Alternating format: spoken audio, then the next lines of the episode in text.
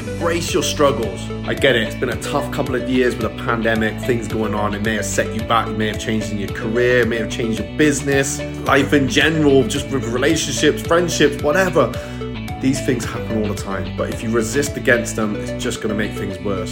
Sometimes you just gotta let go, but also embrace the struggle.